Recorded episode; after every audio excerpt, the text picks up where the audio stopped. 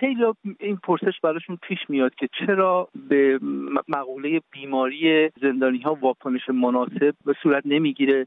دلیلش اینه که در ساختار سازمان زندان ها نیروهای امنیتی و قوه قضاییه برخی از حقوق زندانی که در سرتاسر سر دنیا به عنوان حق محسوب میشه تبدیل به امتیاز کردن و در قبال اعطای اون امتیاز امتیاز متقابل رو مطالبه می‌کنن از زندانی. مثلا زندانی که محکومیت گرفته و داخل زندان رفته طبق قانون در تمام جای دنیا ملاقات با خانواده رسیدگی به مقوله سلامتیش و نیازمندی های انسانیش حق زندانی. و رو نمیشه از او گرفت. ولی در جمهوری اسلامی این حق به عنوان گروگان گرفته میشه تا در قبال اعطای اون به زندانی اون مطالبه که مورد انتظار نهادهای امنیتی و دستگاه قوه قضاییه و زندان هست از ناحیه زندانی داده بشه آقای باطبی فرهاد میسمی پزشک 48 ساله خونش مورد حجوم ماموران قرار می‌گیره. به زندان میفته روز نهم مرداد ماه و از فردای اون روز تا به امروز چیزی حدود 50 روزه که در اعتصاب غذاست و اون رو به بیمارستان منتقل نمی‌کنن. آرش صادقی زندانی سیاسی هم به نوعی سرطان مبتلاه بدون اینکه اجازه بدن دوره درمانش تکمیل بشه. اون رو هم به زندان رجایی شهر برگردوندن.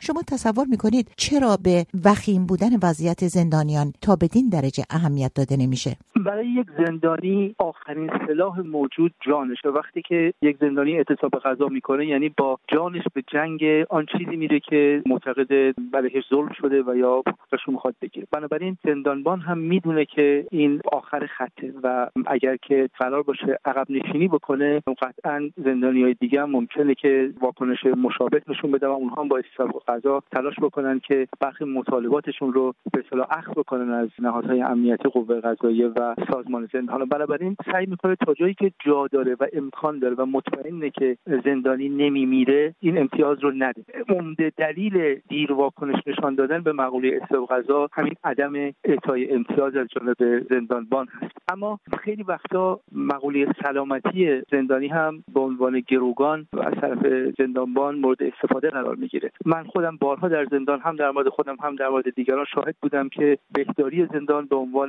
مرحله اولیه تشخیص بیماری و یا رسیدگی به سلامتی زندانی ها تشخیص هایی رو در مورد بیماری و نیازمندی های پزشکی و درمانی به صورت رسمی به زندانبان ارائه می‌کردن ولی زندانبان در قبال اعزام به بیمارستان یا اعزام به مرخصی یا اعزام به جراحی در قبالش چیزی می‌خواستن مثلا سکوت در مورد یک مقوله یا نوشتن به توبه نامه یا هر چیز دیگه بنابراین ما پشت پرده دقیقا نمی‌دونیم چه مطالبه ای رو زندانبان در حال حاضر از این افراد داره. ولی این رو می‌دونیم که کاری که داره انجام میده به نوعی کار غیر انسانی و غیر قانونی است به دلیل اینکه سلامتی در همه جای دنیا حق زندانی محسوب میشه و چیزی نیست که در قبالش بشه معامله کرد یا به عنوان گروگان از اون استفاده کرد. آقای باطبی اگر احیانا اتفاقی برای زندانی بیفته و از بین بره به دلیل اینکه به وضعش توجهی نشده و وضعیتش وخیم بوده شما تصور می‌کنید زندانبان یا مقامات مسئول اون رو پذیرا خواهند بود